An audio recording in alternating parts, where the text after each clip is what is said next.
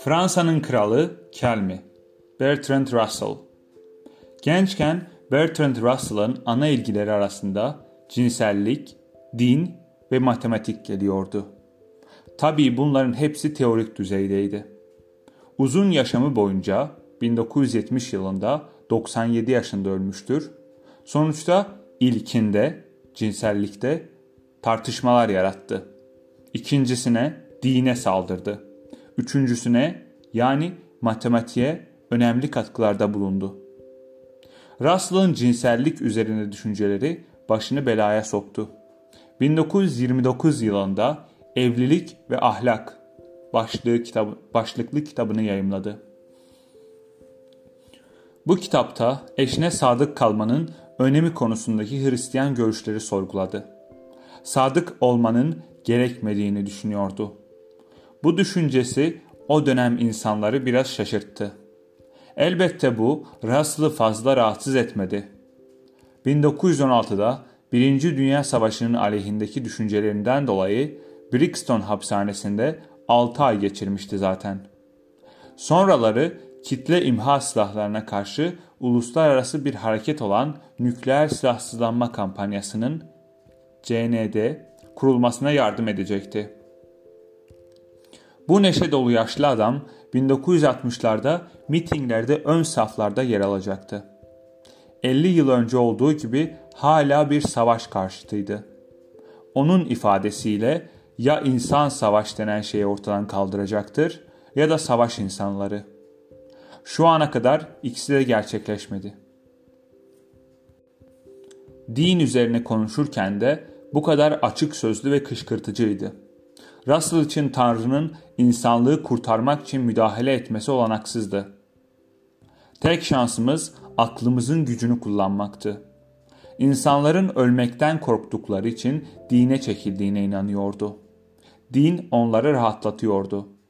Cinayet işleyen ya da daha kötü şeyler yapıp dünyada cezasını çekmeyen insanları cezalandıracak bir Tanrı'nın var olduğuna inanmak güven vericiydi. Fakat bu doğru değildi. Tanrı yoktu ve din neredeyse her zaman mutluluktan daha çok acı üretiyordu. Budizmin diğer pek çok dinden farklı olduğunu kabul etmişti. Ne var ki Hristiyanlık, İslam, Yahudilik ve Hinduizmin hesabını vermesi gereken pek çok şey vardı. Bu dinler tarihleri boyunca savaşa, kişisel acıya ve nefrete yol açmıştı. Milyonlarca insan bu dinler yüzünden ölmüştü. Tüm bunlardan Russell'ın bir pasifist olmasına rağmen doğruluğuna ve haklılığına inandığı şeyler uğruna direnip en azından fikirleriyle savaşmaya hazır olduğunu anlayabilirsiniz. Hatta bir pasifist olarak İkinci Dünya Savaşı gibi ender durumlarda savaşmanın en iyi seçenek olabileceğini düşünmüştü. Russell İngiliz bir aristokrat olarak doğdu. Oldukça saygın bir aileden geliyordu. Resmi ünvanı üçüncü Earl Russell'dı. Bir bakışta bile aristokrat olduğunu söyleyebilirdiniz muhtemelen. Kendine özgü, mağrur bir görünüşü, muzip bir sırıtışı ve ışıldayan gözleri vardı. Sesi üst sınıfa mensup olduğunu ele veriyordu. Ses kayıtlarında başka yüzyıla ait biri konuşur gibiydi. bin sekiz yüz yetmiş iki yılında doğmuştu. Dolayısıyla gerçek anlamda bir Victoria dönemi insanıydı. Baba tarafından büyük babası Lord John Russell başbakanlık yapmıştı. Bert- Bertrand'ın dinsiz, manevi babası filozof John Stuart Mill'di. yirmi dördüncü bölümün konusu. Ne yazık ki onu tanıma fırsatını bulamadı. Çünkü Mill öldüğünde Russell henüz bebekti. Fakat yine de Russell'ın gelişiminde muazzam bir etkisi vardı. Mill'in otobiyografisini okuması bin sekiz yüz yetmiş üç, Russell'ın Tanrı'yı reddetmesine neden oldu. Bundan önce ilk neden argümanına inanıyordu. Diğerlerinin yanı sıra Thomas Aquinas tarafından da kullanılan bu argüman her şeyin bir nedeni olması gerektiğini söylüyordu. Her şeyin nedeni, neden etki zincirindeki ilk neden Tanrı olmalıdır. Gel gelelim Mill, Tanrı'ya neden olan nedir sorusunu sordu ve Russell ilk neden argümanındaki mantıksal problemi gördü. Nedeni olmayan bir şey varsa o zaman her şeyin bir nedeni vardır ifadesi doğru olamazdı. Bir şeyin başka bir şeye, bir şeyin başka bir şey ona neden olmaksızın tek başına var olabileceğine inanmak yerine Tanrı'nın bile bir nedeni olduğunu düşünmek Russell'a daha mantıklı geliyordu. John Stuart Mill gibi Russell da sıra dışı ve mutsuz bir çocukluk geçirmişti. Anne babası o çok küçükken ölmüştü. Ona bak, ona bakan büyük annesi katı ve bir parça soğuk biriydi. Özel hocalarla evde eğitim almış, kendini çalışmalarına adamış ve parlak bir matematikçi olarak Cambridge Üniversitesi'nde ders vermeye başlamıştı. Ama onu asıl büyüleyen matematiği doğrulayan şeyin ne olduğuydu. iki artı iki eşittir dört neden doğrudur? Doğru olduğunu biliyoruz ama neden doğrudur? Bir soru onun hızla felsefeye yönelmesine yol açtı. Bir filozof olarak gerçek aşkı felsefe ile matematiğin sınırında duran mantıktı. Mantıkçılar akıl yürütmenin yapısı üzerine çalışır, genellikle fikirlerini semboller kullanarak ifade ederler. Matematik ve mantığın küme teorisi denilen alt dalına hayrandı. Küme teorisi tüm akıl yürütmelerimizin yapısını açıklamanın bir yolunu vaat ediyor gibi görünür. Ancak Russell bu fikrin önüne büyük bir sorun çıkardı. Çelişkiye neden oluyordu. Bunun bunu nasıl yaptığını da kendi adıyla anılan ünlü paradoksta gösterdi. İşte Russell paradoksundan bir örnek. Köyün birinde yaşayan ve kendisi tıraş olmayan herkesi tıraş eden bir berber hayal edin. Orada yaşasaydım muhtemelen kendim tıraş olurdum. Her gün berbere gidip tıraş olacak kadar düzenli biri olduğumu düşünmüyorum. Zaten kendi tıraşımı kendim yapabilirim. Dahası muhtemelen benim için çok pahalı olurdu. Diyelim ki kendi tıraşımı kendim yapmak istemedim. Bu durumda beni tıraş edecek kişi berber olurdu. Ama burada berberin durumu ne olurdu? Berberin yalnızca kendi tıraş olmayanları tıraş etmesine izin verilmişti. Bu kural gereğince kendini bile tıraş edemez, çünkü yalnızca kendisi tıraş olmayanları tıraş edebilir. Bu onun için zor olacaktır.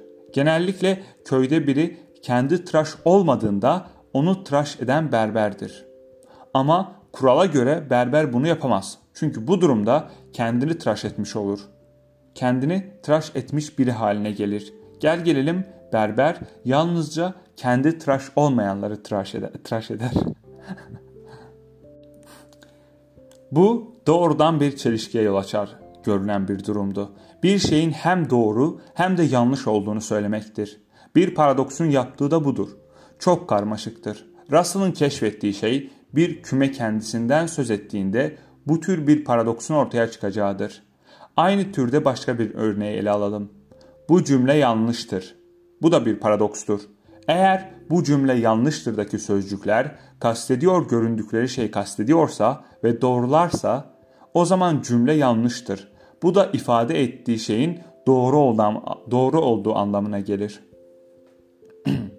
Cümlenin hem doğru hem de yanlış olduğunu öner- öneriliyor gibidir. Ama bir cümle aynı anda hem doğru hem de yanlış olamaz. Mantığın temel bir parçasıdır bu.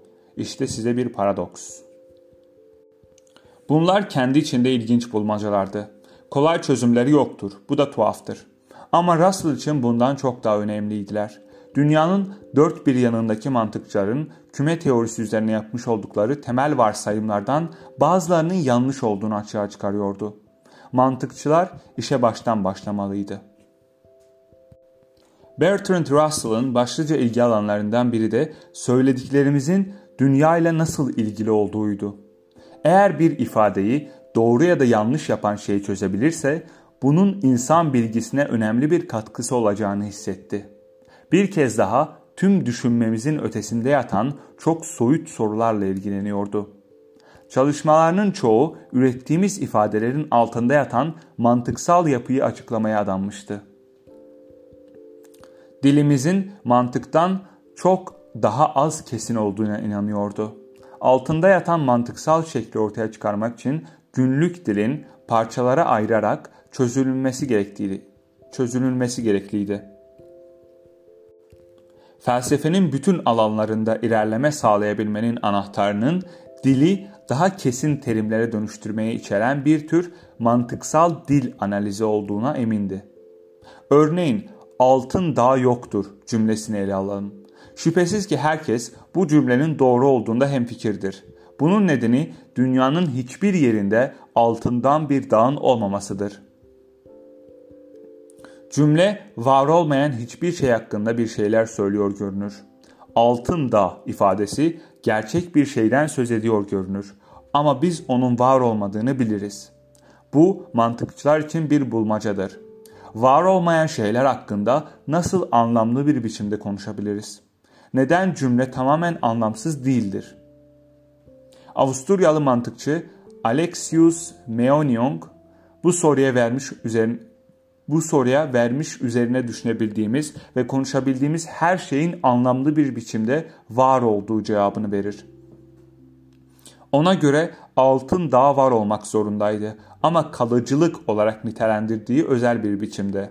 Ayrıca tek boynuzlu atların ve yirmi yedi sayısının da bu şekilde kalıcı olduğunu düşünmekteydi. Alexius Meinong, Meinong'un mantığa ilişkin düşünme şekli Russell'a yanlış geliyordu. Gerçekten de çok garipti. Dünyanın bir anlamda var olan ama başka bir anlamda var olmayan şeylerle dolu olduğu anlamına geliyordu. Russell, söylediğimiz şeylerin var olan şeylerle nasıl ilgili olduğunu açıklamanın daha basit bir yolunu buldu.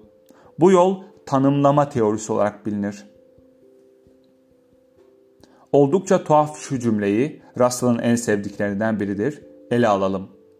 Fransa'nın şu anki kralı keldir. Russell'ın eserlerini yazdığı yirmi. yirmi birinci. yirminci yüzyılın başlarında bile Fransa'da bir kral yoktu. Fransız ihtilali sırasında Fransa tüm kral ve kraliçelerinden kurtulmuştu. Dolayısıyla şu cümle nasıl anlamlı olabilir? Russell'ın cevabı günlük dildeki birçok birçok cümle gibi bunun da büsbütün göründüğü gibi olmadığıdır. Sorun şudur, eğer Fransa'nın şu anki kralı keldir cümlesinin yanlış olduğunu söylemek istersek, görünüşe göre bu bizi kel olmayan bir Fransa kralının bulunduğunu söylemek zorunda bırakır. Ne var ki demek istediğimiz kesinlikle bu değildir.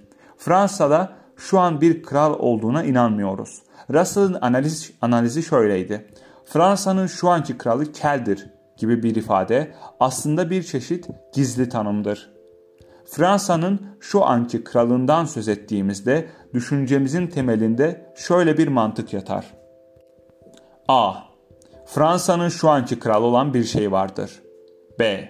Fransa'nın şu anki kralı olan yalnızca bir şey vardır. C. Fransa'nın şu anki kralı olan şey keldir. Bir şeyi açıklamanın bu karmaşık hali, Russell'a Fransa'nın şu anki kralı keldir cümlesinin Fransa'nın şu an bir kralı olmasa bile bir biçimde anlamlı olduğunu söylemesine izin vermiştir.